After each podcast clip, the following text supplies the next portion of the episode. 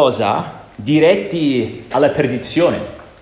Per ora se siamo in Cristo c'è novità, c'è, c'è una differenza netta, decisiva nel modo in cui viviamo attualmente. Tutto ciò ci porta al versetto 20, c'è questo contrasto e qui Paolo parla del modo in cui dobbiamo camminare, anzi è l'inizio di questa parte in cui parla del modo in cui dobbiamo camminare. Se non dobbiamo camminare con i pagani, come dobbiamo camminare? Ecco la risposta nel versetto 20, leggiamo questo pezzettino. Ma voi non è così che avete imparato a conoscere Cristo, seppure gli avete dato ascolto e in Lui siete stati istruiti, secondo la verità che è in Gesù. Avete imparato per quanto concerne la vostra condotta di prima a spogliarvi del vecchio uomo che si corrompe seguendo le passioni ingannatrici, a essere invece rinnovati nello spirito della vostra mente e a rivestire l'uomo nuovo che è creato a immagine di Dio nella giustizia e nella santità che procedono dalla verità. Preghiamo. Oh Signore, un'altra volta un'ultima volta prima di avvicinarci alla tua parola. Chiediamo il tuo aiuto, chiediamo il tuo ausilio. Vogliamo vederci, esaminarci, che, che, la parola sia uno specchio, uno specchio efficace, uno specchio che ci porta a vedere quei, quei punti deboli, quei punti che ci erano occulti, in modo che possiamo ravvederci, in modo che possiamo confessare noi vogliamo vivere più pienamente in Cristo, che Cristo dimori pienamente in noi, preghiamo, per la gloria di Cristo. Amen. Perché non cambiamo? Ci siamo chiesti l'ultima volta quale sia un peccato, magari un peccato contro il quale combattiamo da tanto tempo, un peccato di difficile da superare, forse un ciclo vizioso, una difficoltà in cui ricadiamo tante volte. E poi abbiamo provato a riflettere sul come mai c'è ancora quel peccato nella nostra vita, volendo prepararci per avvicinarci a questo testo che parla appunto del processo del cambiamento, del come il credente può cambiare. Però magari possiamo aggiungere un'altra domanda perché ci accontentiamo della nostra crescita attuale? Perché ci sono quelle stagioni nella vita, quei momenti nei quali arriviamo a un certo punto e siamo stagnanti, siamo inerti, non cresciamo di più. È come se dicessimo tra, tra noi, basta, ok, ho fatto abbastanza, ho capito abbastanza di Cristo, sono cresciuto abbastanza, sono abbastanza consapevole della sua grazia nei miei confronti e non usiamo quelle parole, però più o meno con le nostre azioni, quello che diciamo. Ora, ci sono diverse risposte, perché ci sono diversi motivi, anzi ci sono svariati motivi per i quali possiamo dire ok, in quel momento c'era freddezza nei confronti del Signore, in quel momento c'era apatia era come se non avesse la voglia di andare avanti con il Signore. Però direi che è spesso una questione ambientale. Una questione ambientale. E per ambientale intendo innanzitutto il nostro ambiente mentale. Possiamo dire che, che ci sono fattori ambientali che favoriscono la crescita. E se ci pensiamo in quei momenti nei quali ci accontentiamo della nostra crescita attuale, non vogliamo, da quanto sembra, cambiare, possiamo rintracciare questo problema a una radice che ha al suo nucleo diversi fattori ambientali.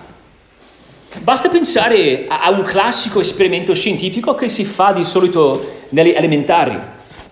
Prendi una pianta, la prima pianta va posata in, una, in un armadio, senza sole, poi non la devi annaffiare e quella pianta sta lì, poi tu prendi l'altra pianta e la appoggi eh, sul davanzale per prendere sole, annaffiandola regolarmente, eccetera, e poi devi guardare quale andrà meglio. Ovviamente non quello nell'armadio. Io avevo fatto una versione mia di questo esperimento, eh, piuttosto di, di, mettere una pianta in un, in un armadio, volevo capire quale sarebbe stato l'impatto del fumo sulle piante. Quindi ho, ho, ho creato, ho ideato questo titolo molto profondo per questo esperimento scientifico, piante che fumano. Molto bello, lo so. Quindi ho preso una pianta, l'ho messo nel garage, non c'era sole, non c'era um, niente di buono, l'aria non, non, era molto buona, e poi prendevo una sigaretta e la, l'accendeva, l'accendevo, la mettevo a fianco a questa pianta, così che poteva respirare, respirare, respirare la, il fumo. Poi l'altro l'ho, messo, l'ho messa um, sul davanzale, sole, acqua, eccetera. Ovviamente non era uno esperimento molto scientifico perché francamente volevo che funzionasse. Quindi piuttosto che annaffiare sia la pianta davanti alla finestra che quella nel garage con il fumo, ho dato l'acqua soltanto a quello, quella, quella pianta davanti alla finestra, come detto, non molto scientifico. Se volete sapere come è andata a finire quella pianta con il fumo, è morto ah, è morta forse non a causa del fumo, forse a causa del fatto che non aveva mai acqua né, né sole. Morale della favola, l'ambiente è importante. Se si tratta di un armadio buio, se si tratta di un garage con il fumo, se si tratta di un bel posto sul davanzale davanti alla finestra soleggiato con buona aria, con l'acqua. E dobbiamo chiederci in qualche modo quale sia l'ambiente mentale in cui ci troviamo. Perché sappiamo benissimo come andrà a finire. Quella pianta nell'armadio si assecca, si affievolisce per poi morire. Quella posta nell'ambiente, nell'ambiente sano fiorisce, irrobustisce e vive felice e contenta. L'ambiente che favorisce la crescita cristiana è l'ambiente incentrato sul Vangelo. Chi pensa più, chi si rinnova la mente di più con la compiutezza della nostra salvezza, è, è colui che cresce, è colui che si trova in un ambiente sano. Pensando sempre a questo esperimento un po' buffo delle piante, eh, possiamo immaginare che se noi siamo una pianta che deve crescere, il sole che favorisce la crescita è Cristo stesso. Chi si alimenta spesso con la persona di Cristo, le sue opere, la sua vita è chi cresce. Chi si alimenta o si ciba delle sue promesse garantite dalla sua passione e risurrezione cresce. Perché le sue promesse sono come l'acqua che rivitalizza il cuore arido. E, e se guardiamo la nostra vita, spesso quando osserviamo stagioni nelle quali no, non cresciamo quanto vorremmo, quanto dovremmo, possiamo dedurre e capire che in quei momenti non, non, ci sono grandi riflessioni su Cristo e sul Vangelo. Il Vangelo è lontano, ci crediamo ancora, però come se non c'entrasse la nostra vita. l'aria delle nostre promesse di migliorarci non è in grado di rinfrescarci e fornirci un vero desiderio di crescere. Se ci alimentiamo soltanto di queste promesse vuote di andare un po' meglio la prossima volta o di migliorar- migliorarci, non andiamo da nessuna parte. Le nostre paure ci ostacolano lo scoraggiamento di fallimenti passati possono o può appesantirci, il nostro orgoglio può accecarci, ma, ma Cristo e la sua passione producono in noi un vero desiderio di crescere. Possiamo dire che in Cristo siamo liberi di cambiare, siamo liberi di essere trasformati dal Signore. Possiamo dire che se dovessimo noi meritare o guadagnare l'accesso al Padre, sarebbe una realtà veramente scoraggiante. Sarebbe difficilissimo alzarci di giorno in giorno, pensando che il nostro rapporto con Dio dipendesse dal nostro comportamento. Anzi, possiamo dire che sarebbe una realtà schiacciante. E contemplando questa realtà, la confessione di fede belga dice questo. Se dovessimo, ecco, ecco il contesto, se dovessimo noi meritare l'accesso al Padre, dice questo. La confessione di fede belga 24. 24. In questa maniera saremmo sempre nel dubbio e sballottati qua e là senza alcuna certezza. E le nostre povere coscienze sarebbero sempre tormentate se non si riposassero sul merito della morte e della passione del nostro Salvatore. Quando dipendiamo dalle nostre opere, quando in qualche modo ci confondiamo pensando che l'amore di Dio per noi dipenda in qualche modo dal nostro comportamento, andiamo in tilt o, o, o sfruttando sempre queste idee dell'ambiente. L'ambiente no, non è sano. Saremo appunto, come ha detto la confessione di fede belga, saremo senza alcuna certezza, sempre nel dubbio, sbarottati qua e là. Qual, qual, è l'ambiente sano, quell'ambiente che favorisce la crescita, quell'ambiente nel quale possiamo conoscere Cristo il più possibile.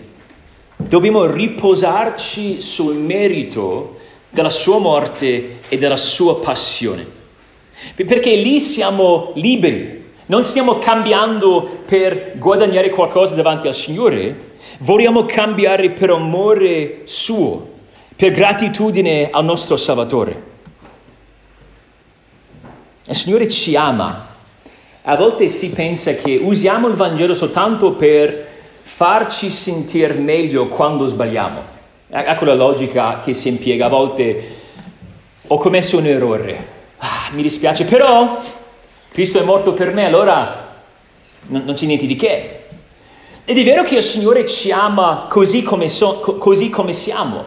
Ed è anche vero che il Signore ci ama nonostante chi siamo. E gloria a Dio per quello. Però il Signore ci ama anche in un altro modo. Ci ama fornendoci tutto ciò che ci serve per crescere. Ci, ci dà tutto quello che ci serve per andare avanti, per cambiare. E allora vogliamo capire come possiamo farlo. Paolo, avendo parlato del cammino da evitare, come abbiamo già detto nel versetto 17 o nei versetti 17 e 19, inizia a parlare di come dobbiamo comportarci ed è interessante arrivare dal versetto 20 perché quasi quasi ci saremmo aspettati qualcosa del tipo, ok, non camminate più come loro, camminate così, ecco elenco di tutte le cose che dovete fare e, e quell'elenco verrà. Nel versetto 25 si avrà quell'elenco, ci sarà una lista non fate questo ma fate quello invece. Però prima che arriviamo a quell'elenco, Paolo vuole che capiamo qualcosa. Do- dobbiamo partire da Cristo, appunto dobbiamo radicarci bene, dobbiamo riposarci completamente in questo ambiente, in Cristo stesso. Ci vuole quel sole di Cristo, ci vuole quell'aria pulita del Vangelo, que- quell'acqua che ci dà forza per andare avanti. Tutto parte da Cristo. Non potete comportarvi come facevate prima perché avete un nuovo rapporto con Cristo, c'è novità in Cristo. E abbiamo detto che il versetto, 20, uh, il versetto 21 ci fornisce la chiave interpretativa, ci spiega come dobbiamo intendere il versetto 20. Abbiamo imparato Cristo, Magari ci chiediamo, ma imparato in che senso? Si, si, parla di quel primo cambiamento? Ecco la domanda che abbiamo fatto la, la, settimana scorsa. Si tratta del primo cambiamento o quel cambiamento progressivo? Usando un lessico più teologico, si tratta della rigenerazione oppure della santificazione? La risposta che abbiamo dato era sì. E parla di tutti, tutti e due. Perché possiamo dire che c'è questo cambiamento decisivo, netto, iniziale, la rigenerazione, siamo nuove creature e quella nuova realtà poi si concretizza di giorno in giorno per gradi nel modo in cui diventiamo sempre più come Cristo. E infatti sappiamo che dobbiamo interpretare questo imparare Cristo e se vi ricordate abbiamo detto nel versetto 20, molto interessante questa frase perché si tratta di imparare non cose su Cristo o di Cristo, ma imparare Cristo. Cosa significa imparare Cristo? Ma Paolo nel versetto 21, sempre come abbiamo detto la chiave interpretativa, um, parla prima di ascoltarlo, seppure gli avete dato ascolto, qui la lettera ascoltarlo, lì si parla della conversione, cioè quel momento iniziale in cui ascoltiamo Cristo per mezzo del Vangelo, lo conosciamo la prima volta. Però va avanti, perché nella vita cristiana, come, come dice nel versetto 21, siamo istruiti in Lui. E abbiamo detto che quella piccola frase in Lui è molto importante perché ci aiuta a capire che lì stiamo parlando di un'istruzione come credenti, cioè in Cristo. Paolo sta dicendo che non potete vivere come i pagani. Perché? Perché avete imparato Cristo. In che, in che senso? Ma all'inizio vi, vi, vi ha salvati e da quel punto eravate istruiti in Cristo.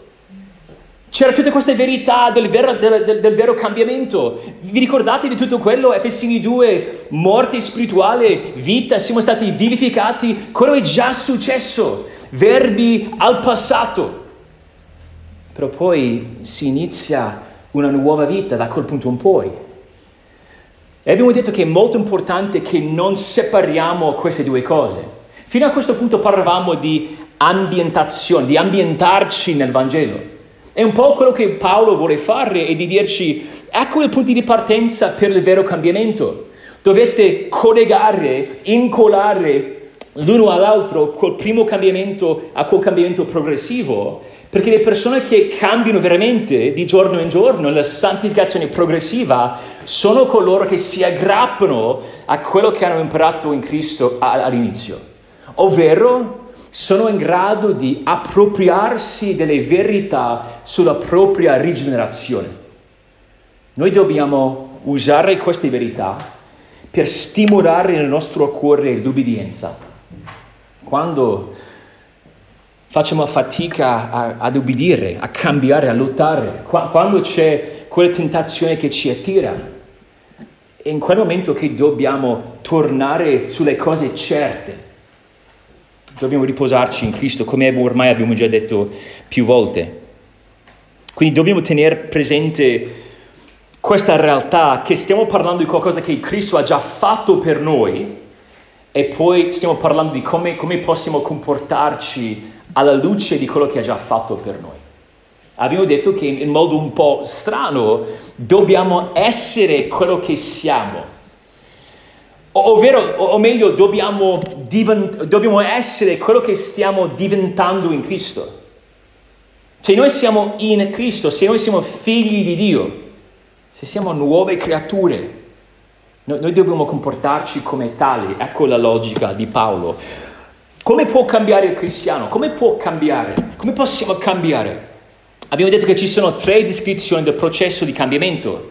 Facile rimuovere nel versetto 22, rinnovare nel versetto 23 e rivestire nel versetto 24. Rimuovere, rinnovare, rivestire. Rimuovere nel versetto 22 abbiamo già visto. Il credente rimuove abitudini anti, anticristiane secondo la pro di Cristo. E qui stiamo parlando di, di comportamento. Questo fa parte della vita cristiana. Abbiamo detto che c'è una realtà che è già avvenuta. Possiamo dire, secondo Colossesi 3, che ci siamo già spogliati del vecchio uomo. Paolo dice in Romani 6 che il vecchio uomo è stato crocifisso e è morto però il residuo rimane. Nel senso che c'è la possibilità, perché siamo ancora nella carne, di comportarci come se fossimo ancora nel vecchio uomo. Ecco il suo punto.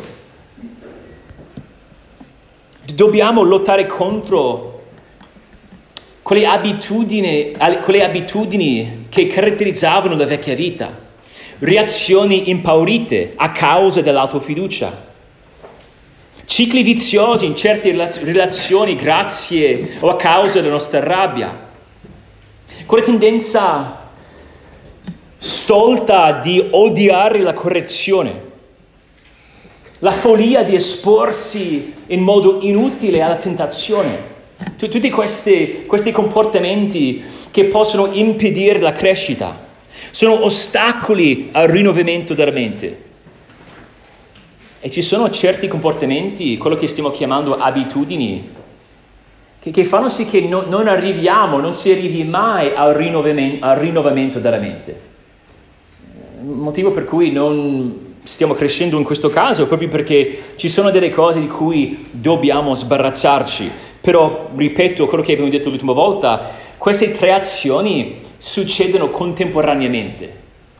Non dobbiamo avere in mente, ah, prima devo rimuovere, prima di poter andare avanti continuamente, dobbiamo rinnovarci la mente, rivestirci di Cristo, rimuovere vecchie abitudini. Però dall'altro canto possiamo dire che dobbiamo essere certi di non saltare questo primo passo, di, di non provare a comportarci come si comportò Cristo, portando con noi questo peso di questi vecchi, di questi vecchi comportamenti. Come cambia il cristiano? La prima risposta è rimuovere nel versetto 22 poi la seconda risposta è rinnovare nel versetto 23. Rinnovare nel versetto 23. Ora, la parola italiana rinnovare ha un'ampia gamma di significati. Può, può significare fare di nuovo o ripetere, come ad esempio rinnovare un contratto, può significare sostituire a una cosa rovinata o invecchiata una cosa nuova e moderna, come ad esempio rinnovare il guardaroba Può significare riformare, nel senso di trasformare, introducendo sistemi nuovi, come ad esempio rinnovare il codice della strada. Però poi può significare modificare o ristrutturare, come ad esempio rinnovare un appartamento. E in qualche modo tutte queste sfumature ci sono utili Partendo possiamo dire che dobbiamo rinnovare il modo in cui pensiamo. Dobbiamo sostituire pensieri decaduti con quelli modellati dalla parola di Dio. Dobbiamo trasformare non soltanto pensieri individuali, dobbiamo trasformare i nostri presupposti introducendo un nuovo punto di partenza intellettuale Dobbiamo modificare e ristrutturare i nostri schemi mentali. E se guardate i versetti 17 e 19, noterete che quando Paolo parlava del cammino dell'incredulo, quello pagano, sottolineava la mente, quello che abbiamo chiamato noi la forma mentis, nel versetto 17 pensieri, poi nel versetto 18 intelligenza e ignoranza. Quello che si vede se guardiamo questa manifestazione eclatante o eccessiva della mondanità, perché come abbiamo detto nei versetti 17 a 19 era una manifestazione assai estrema della mondanità, però dietro quell'espressione c'è tutto un mondo, c'è, c'è tutto un mondo di pensiero, una maniera nella quale pensano gli increduli che arrivano a quel punto. E secondo quella descrizione, la mente caduta ogni, di ogni figlio di Adamo fuori Cristo tende verso una mentalità vana, ateistica e ottenebrata.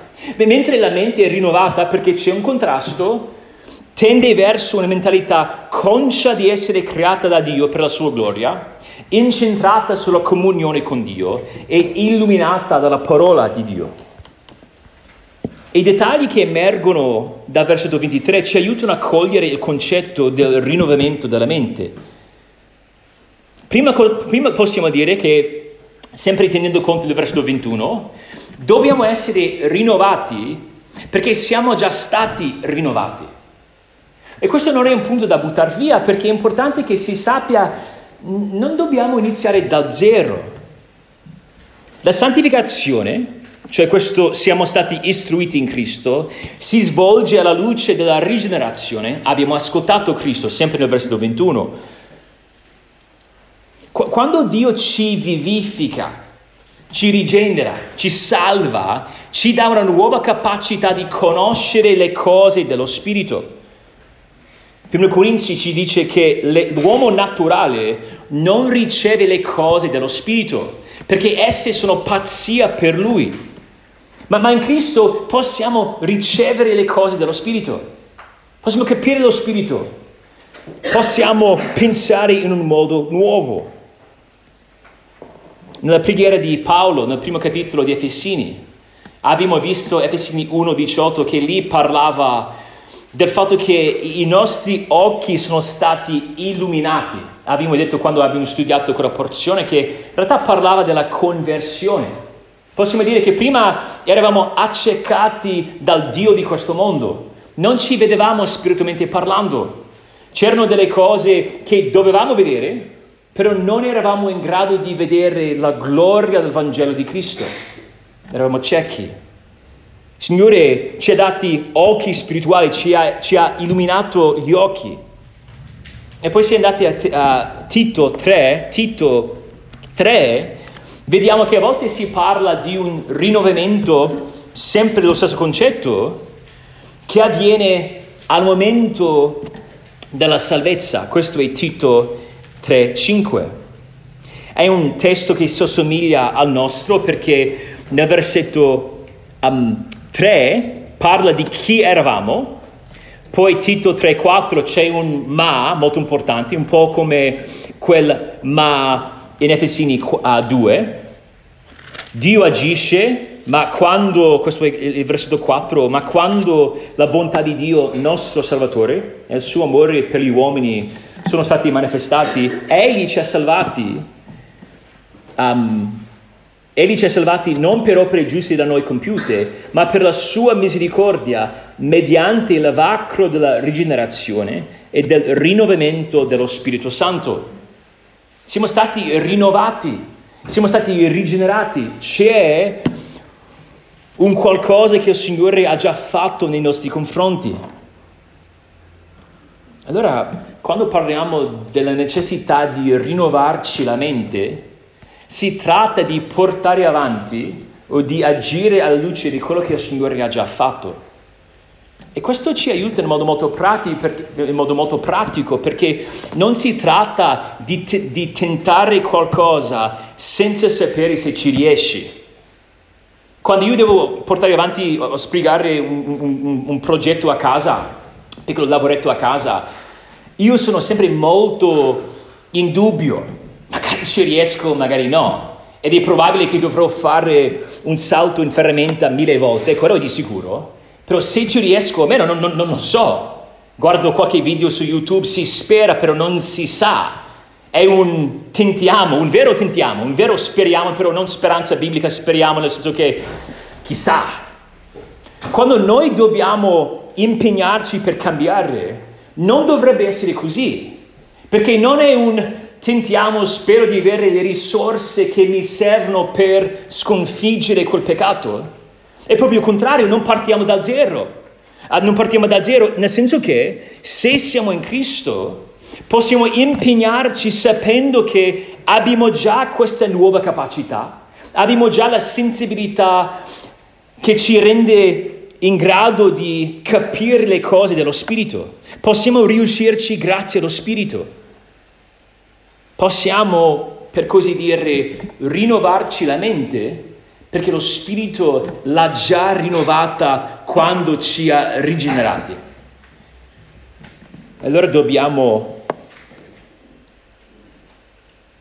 avvalerci delle ricchezze che il Padre ci ha dato in Cristo. Dobbiamo usare le cose che ci appartengono. Però, se notate, tornando ad Efesini 4, possiamo chiederci, ma, ma noi dobbiamo rinnovare la, la nostra mente o dobbiamo permettere che sia rinnovata da qualcun altro. Perché se notate, no, non dite abbiamo imparato di rinnovare lo spirito, di, di, di, di, rinnovare la nostra mente o lo spirito della nostra mente. Dice nel versetto 24 a essere invece rinnovati, cioè ad essere rinnovati. C'è, c'è, un impegno, c'è implicito, dobbiamo impegnarci, non siamo passivi nel rinnovamento, però Paolo ha in mente qualcosa che Dio fa nei nostri confronti. Dobbiamo essere rinnovati, cioè il verbo è al passivo, perché mette al fuoco l'opera di Dio nella santificazione. Si sbaglia se si pensa Dio ci rigeneri ci salvi e poi spetta a noi santificarci.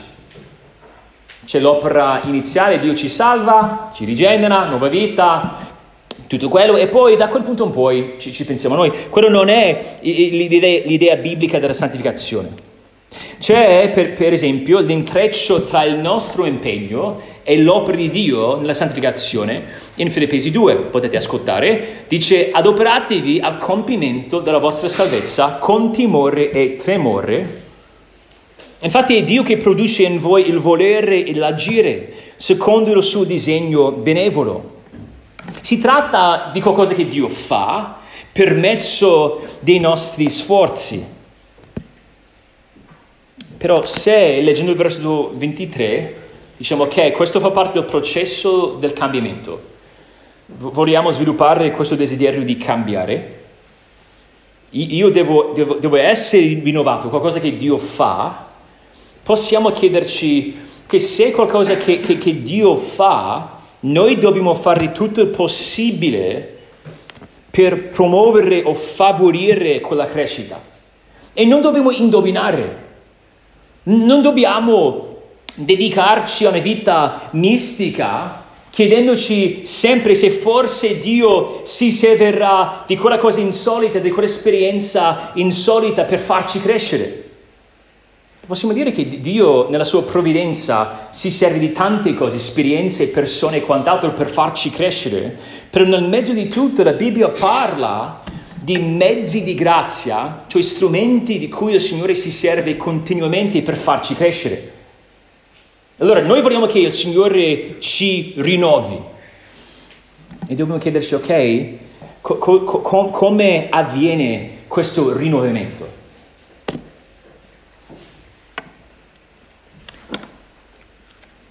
Se io voglio vedere tantissimo uno squallo, non vado in montagna, non vado in montagna dicendomi ma spero tantissimo di, ver, di, di vedere uno squallo.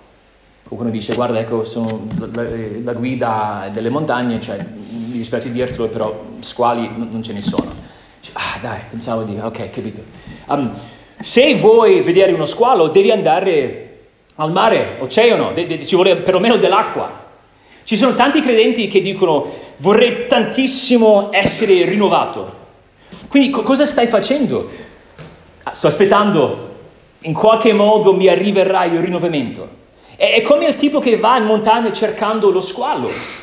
D- Dio ci dice in modo molto, molto chiaro, se vuoi crescere, ecco gli strumenti. Sì, dipende da me, opero per mezzo di questi strumenti, però gli strumenti sono, sono questi. Pregando che Dio possa rinnovarci la mente, possiamo parlare sempre della preghiera, visto che è Dio che lo fa, la preghiera è, è, è ovvia, e pregando Dio che possa rinnovarci la mente, dobbiamo servirci di questi mezzi di grazia che ci dona, e visto che sappiamo che Dio opera per mezzo della sua parola per rinnovarci, ne vogliamo essere ricolmi. Dobbiamo, essere, dobbiamo, dobbiamo osservare la, la parola di Dio dobbiamo conservare, scusate, dobbiamo conservare la parola di Dio nel nostro cuore. Sapete la fine del Vangelo di, di Giovanni? Dove dice, ora vi sono ancora molte altre cose che Gesù ha fatte. E se si scrivessero a una a una, penso che il mondo stesso non potrebbe contenere i libri che se ne scriverebbero. E da un lato leggiamo quello di Giovanni e diciamo, ah, Vorrei, vorrei sapere di, quei, di, di, quegli altri episodi. Ma che è successo in più? Magari un giorno lo sapremo, però per, per, per oggi possiamo anche interpretare quel versetto da, da, da un'altra angolazione. Gli eventi che abbiamo riportati nei Vangeli, gli insegnamenti su Cristo, perché ce ne, ce ne sono altre cose. Paolo ha scritto più, più lettere, per esempio, però quello che abbiamo tra le pagine di questo libro sono le esatte realtà che il Signore voleva che avessimo. Il nostro Signore che vuole la nostra crescita più di quanto lo vogliamo noi, ha determinato di darci questo libro con questi episodi della vita di Cristo per farci crescere. E sempre in Efesini 4, alla fine del versetto 21, abbiamo notato che si, si parla della verità che è in Gesù. Notevole Gesù, come mai Gesù e non Cristo? Forse perché Paolo vuole che abbiamo in mente la sua vita terrestre. Giovanni, ecco gli episodi riportati per noi sono successe tante cose, però queste cose abbiamo dateci da Dio. Dobbiamo immergerci nella vita di Cristo, seguire le sue orme, conoscere i suoi passi, far tesoro delle sue parole nel nostro cuore. Non perché noi possiamo trasformarci da soli, però sappiamo che Dio si compiace di operare per mezzo di questo libro che ci ha dato.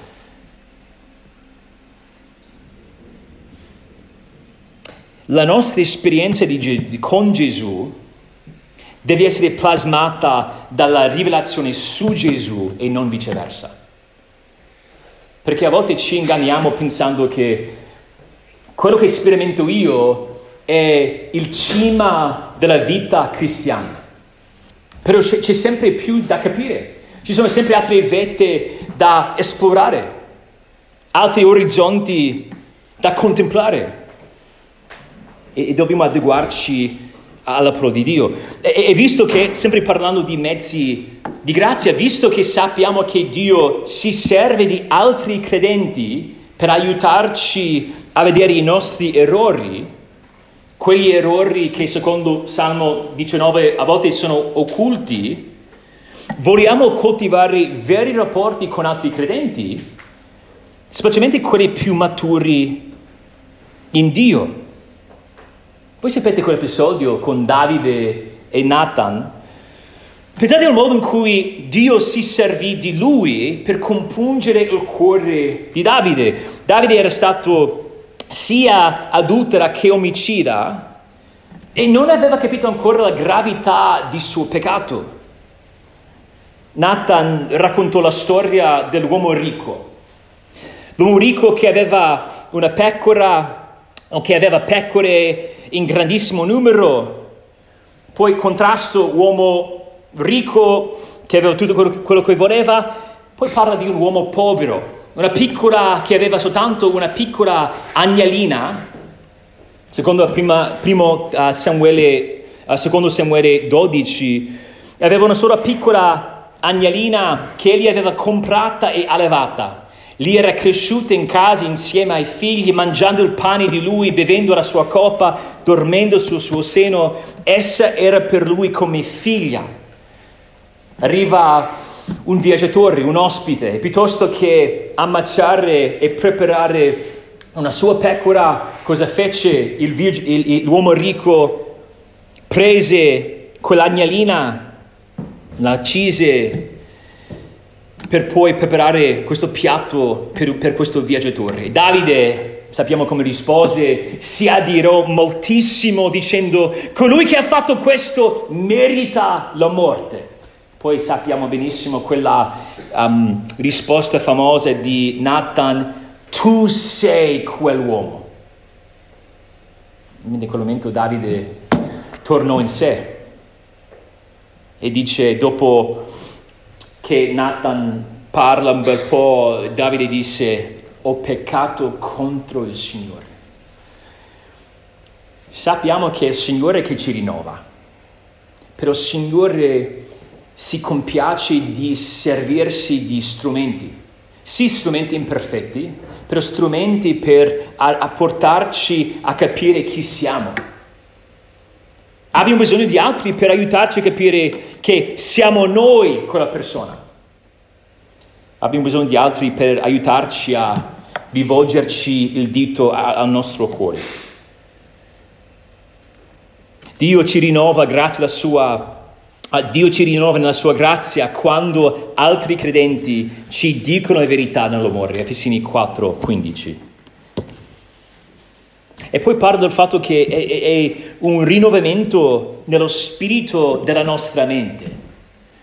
Frase molto particolare, spirito della mente.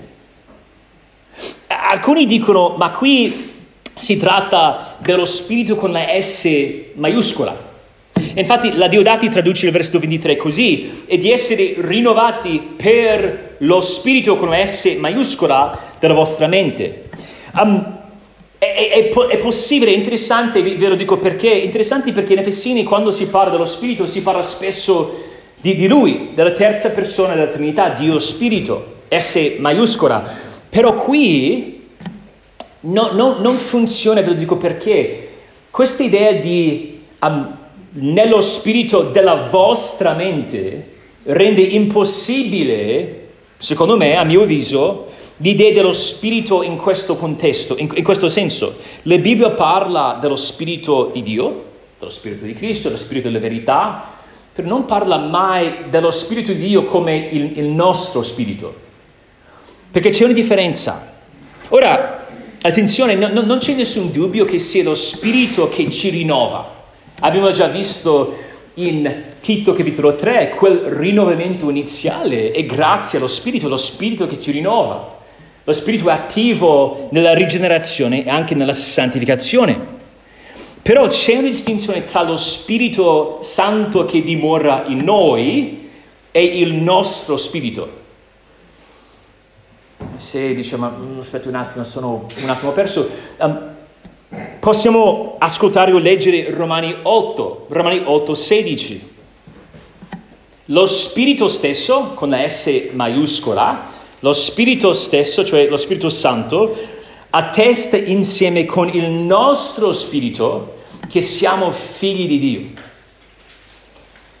Quindi quando parliamo di spirito nostro, possiamo parlare in modo specifico di un aspetto della parte incorporea, immateriale della nostra esistenza, però con queste parole spirito, anima, cuore, a volte anche mente, a volte si usano per parlare de, de, de, della parte di uomo che non è il suo corpo. Noi siamo corpo anima o corpo e cuore, per esempio.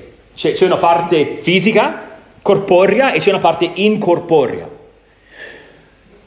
Possiamo dire che noi abbiamo uno spirito. Oltre a quello però dobbiamo dire che qui si tratta dello spirito della mente ancora più interessante. Innanzitutto sottolinea la profondità del rinnovamento. Ecco il motivo per cui non possiamo semplicemente dire sì, ci vogliono nuovi pensieri, sì, quello è vero, però si tratta di qualcosa di ancora più profondo. Il rinnovamento deve penetrare lo spirito della mente, così come la parola di Dio penetra fino a dividere l'anima dallo spirito. In questo senso questa frase spirito della mente si assomiglia alla frase uomo interiore nel 3.16. In questo senso è l'opposto della superficialità. Più di soltanto, come abbiamo già detto, cambiare un'idea o cambiare un'opinione. Lo spirito della mente è quel principio che dà forma ai nostri ragionamenti, la guida delle nostre riflessioni e deliberazioni. E se guardate 2 3, Efesini 2 3, vedrete che avendo parlato della ribellione o, o della, della carnalità, o uno dei modi, detto meglio, uno dei modi in cui parla la carnalità, nel versetto 3, 2, 3, è di dire c'erano persone che avevano questo spirito che opera oggi negli uomini ribelli. E lì per spirito si intende l'insieme dei principi, dei principi che creano la logica secondo la quale si incarna la mondanità. È questa mentalità guidante che dà vita alla carnalità. Allora lo spirito della mente è l'insieme di principi che creano la logica, la logica secondo la quale si incarna la pietà. L'oggetto dei nostri pensieri essere, deve essere rinnovato, ma, ma per di più il modo in cui pensiamo deve essere rinnovato. Dobbiamo abbandonare sia il vecchio vino della nostra vita prima di conoscere Cristo, che gli altri vecchi dei nostri ragionamenti vani, sia l'oggetto che la maniera. Ci sono momenti importanti in cui veniamo smascherati, tipo Davide e Nathan, ci sono momenti così. Però ci sono tantissimi momenti piccoli in cui dobbiamo ammettere davanti al Signore che P- pensavo di amare, però facevo male. Pensavo di difendere la verità, però mi sono reso conto che era una confusione perché combatteva per difendere una, una mia propria posizione. E se pensiamo alla vita cristiana, esige una mentalità che, che non quadra con il mondo. Vi do soltanto qualche esempio. Um, le prove, la difficoltà deve diventare gioia. Dobbiamo rallegrarci nella persecuzione. Si tratta di, di una mentalità di, di diversa. Il pane quotidiano è una grazia immeritata. La sofferenza è comunione con Cristo. La creazione, il cielo, le montagne, il mare, gli squali, sono, tutti, sono tutte quante opportunità per guardare la maestà del nostro creatore. È il palcoscenico della gloria di Dio. Invece di cercare sempre di essere amati, noi vogliamo capire come possiamo amare gli altri.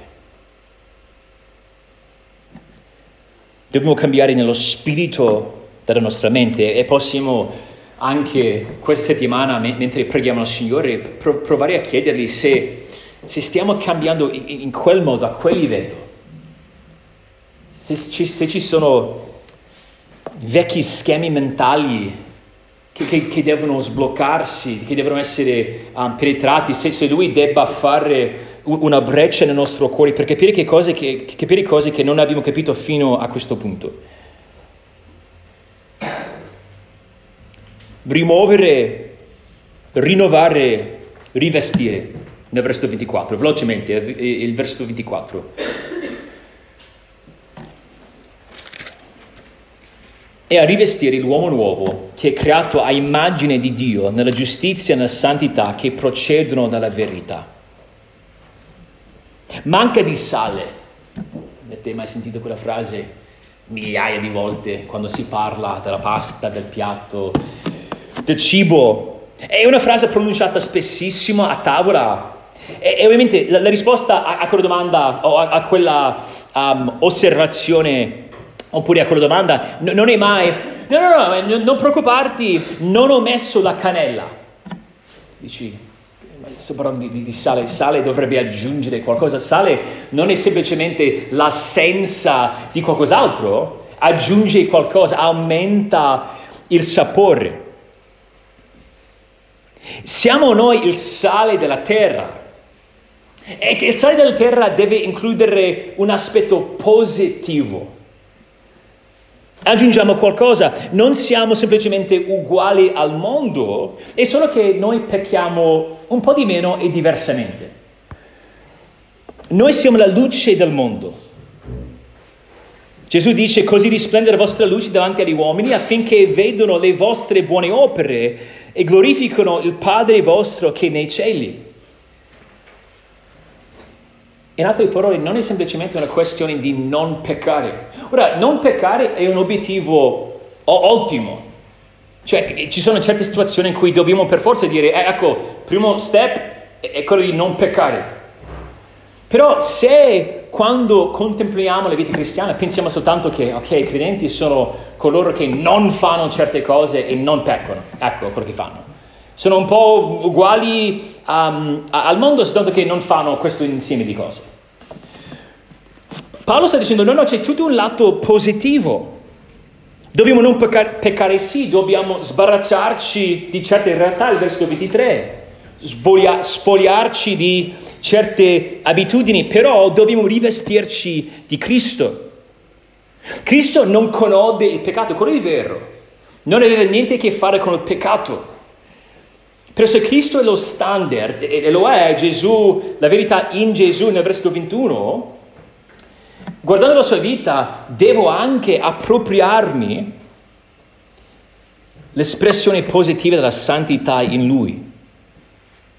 Di nuovo dobbiamo essere quello che siamo già. Siamo già rivestiti dell'uomo, dell'uomo nuovo. In Galati 3, 27 si legge che infatti voi tutti che siete stati battezzati in Cristo, vi siete rivestiti di Cristo, è già successo. Il vecchio uomo era la nostra esistenza in Adamo sotto il dominio del peccato. L'uomo nuovo è la nostra comunione con Cristo. E parlando di Colossesi 3 la settimana scorsa abbiamo detto che l'uomo nuovo consiste in tre componenti. Abbiamo un nuovo capo, una nuova capacità e facciamo parte di una nuova comunità. Abbiamo un nuovo capo che ci dà una nuova capacità e perciò facciamo parte di una nuova comunità. E queste verità si vedono anche in Efesini. L'uomo, secondo, l'uomo nuovo, scusate, l'uomo nuovo, secondo il versetto 24, è qualcosa che Dio, Dio ha creato, dove dice è creato a immagine di Dio. E non è la prima volta che incontriamo questo concetto della nuova creazione. Andate ad Efesini 2.10. Efesini 2.10, infatti siamo opera sua essendo stati creati in Cristo Gesù per fare le opere buone che Dio ha precedentemente preparate affinché le pratichiamo. Questa nuova creazione è in Cristo Gesù, cioè abbiamo un nuovo capo, siamo, facciamo parte della nuova creazione fin tanto che, oh, fino al punto in cui siamo collegati a Cristo, il nuovo capo. Poi, mentre le nostre opere di prima le nostre opere prima di conoscere Cristo non hanno contribuito minimamente alla nostra salvezza, secondo il versetto 9, 2, 9, ora abbiamo una nuova capacità per camminare in opere buone, quelle opere preparate precedentemente da Dio, sempre nel versetto 10. Però c'è un'altra volta o un altro momento nel, nel secondo capitolo che ci aiuta a capire questo concetto dell'uomo nuovo, perché abbiamo detto capo capacità, abbiamo già visto questo intorno a questo tema della nuova creazione, però abbiamo detto pure che c'è una nuova comunità. Se guardate 2.15, troviamo che Dio ha creato una nuova comunità, una chiesa composta, un solo popolo composto di gentili e giudei. E poi dice 2.15, Dio ha fatto tutto ciò per creare in se stesso dei due un solo uomo nuovo facendo la pace. Allora, do- dove si vive questa nuova comunione con il capo? Esprimendo questa nuova capacità in, in comunità, in una nuova comunità. Infatti, se torniamo ad Efesini 4, impariamo a vivere nella giustizia e la santità che vengono alla sorgente della verità in comunità. Vediamo come, eh, capiamo come vivere come Cristo insieme. Giustizia, facendo ciò che è giusto, non secondo noi, ma agli occhi di Dio. Santità, una separatezza, un, un allontanarci dal peccato per amore di Dio. E noi non possiamo autodefinire questi concetti perché di nuovo la sorgente di essi è, è la parola di Dio, cioè la verità, che tutto parte, secondo il versetto 21, da Cristo. Però leggiamo la verità per scoprire chi siamo, per capire la nostra vera, la nostra vera identità.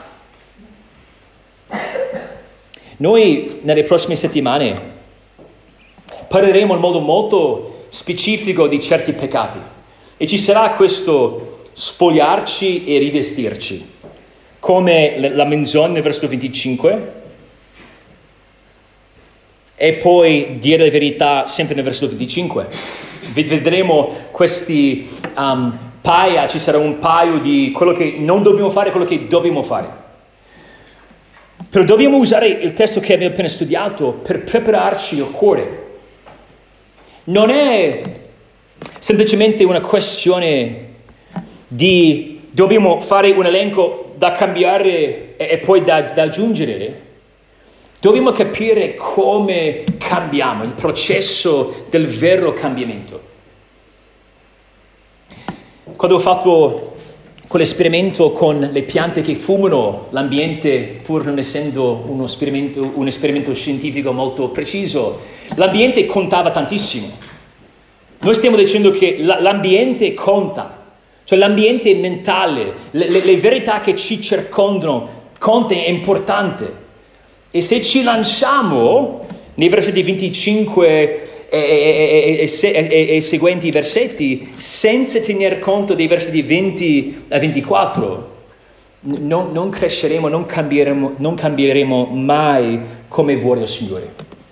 Preghiamo che il Signore ci dia la grazia per radicarci, posarci nel mezzo di questo ambiente vangelocentrico e riposarci in Cristo e nella sua passione per noi, affinché possiamo cambiare. Oh Signore, ti ringraziamo per la tua parola, ti, ti ringraziamo per il modo in cui ci fa capire chi siamo, il modo in cui ci fa crescere.